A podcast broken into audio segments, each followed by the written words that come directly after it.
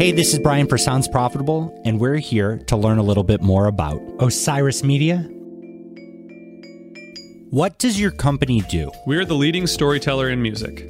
We create content that strengthens the connection between fans and the music they love. We started out as a network of music podcasts, and since then we've grown into a full storytelling studio, creating best in class audio content for music fans of all kinds. Who does it serve?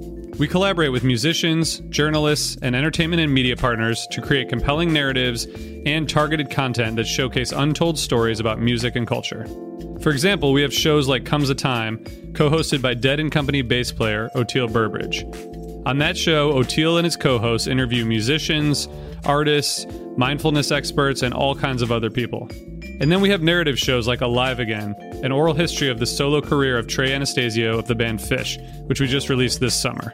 We also have music fiction shows like Sugar Maple, a show that we have in production that tells the story of a mysterious guitar, that has original music, voice acting, and our narrator, Fred Savage.